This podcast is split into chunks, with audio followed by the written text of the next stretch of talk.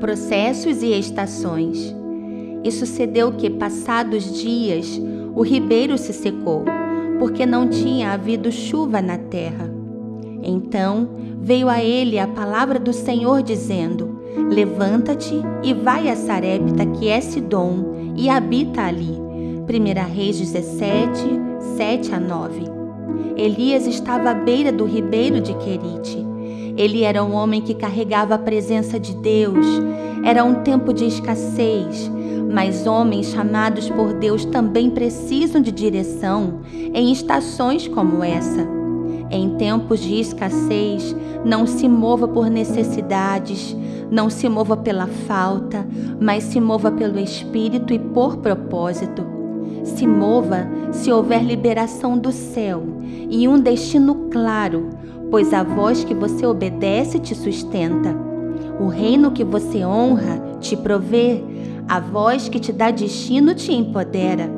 Do ribeiro, Deus libera o comando. É tempo de ir para Sarepta.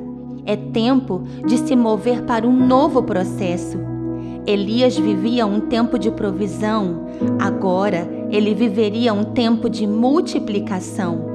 Em Sarepta, uma viúva tinha apenas um bocado de farinha e um pouco de azeite. Era a última porção, mas a voz que deu destino também multiplica, também traz à existência um milagre, também faz do pouco muito.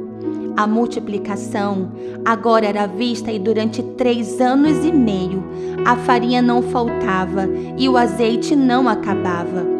Mesmo na escassez, a voz que te sustenta te fará viver estações sobrenaturais de provisão e multiplicação. Processos geram novos milagres, estações geram novos destinos.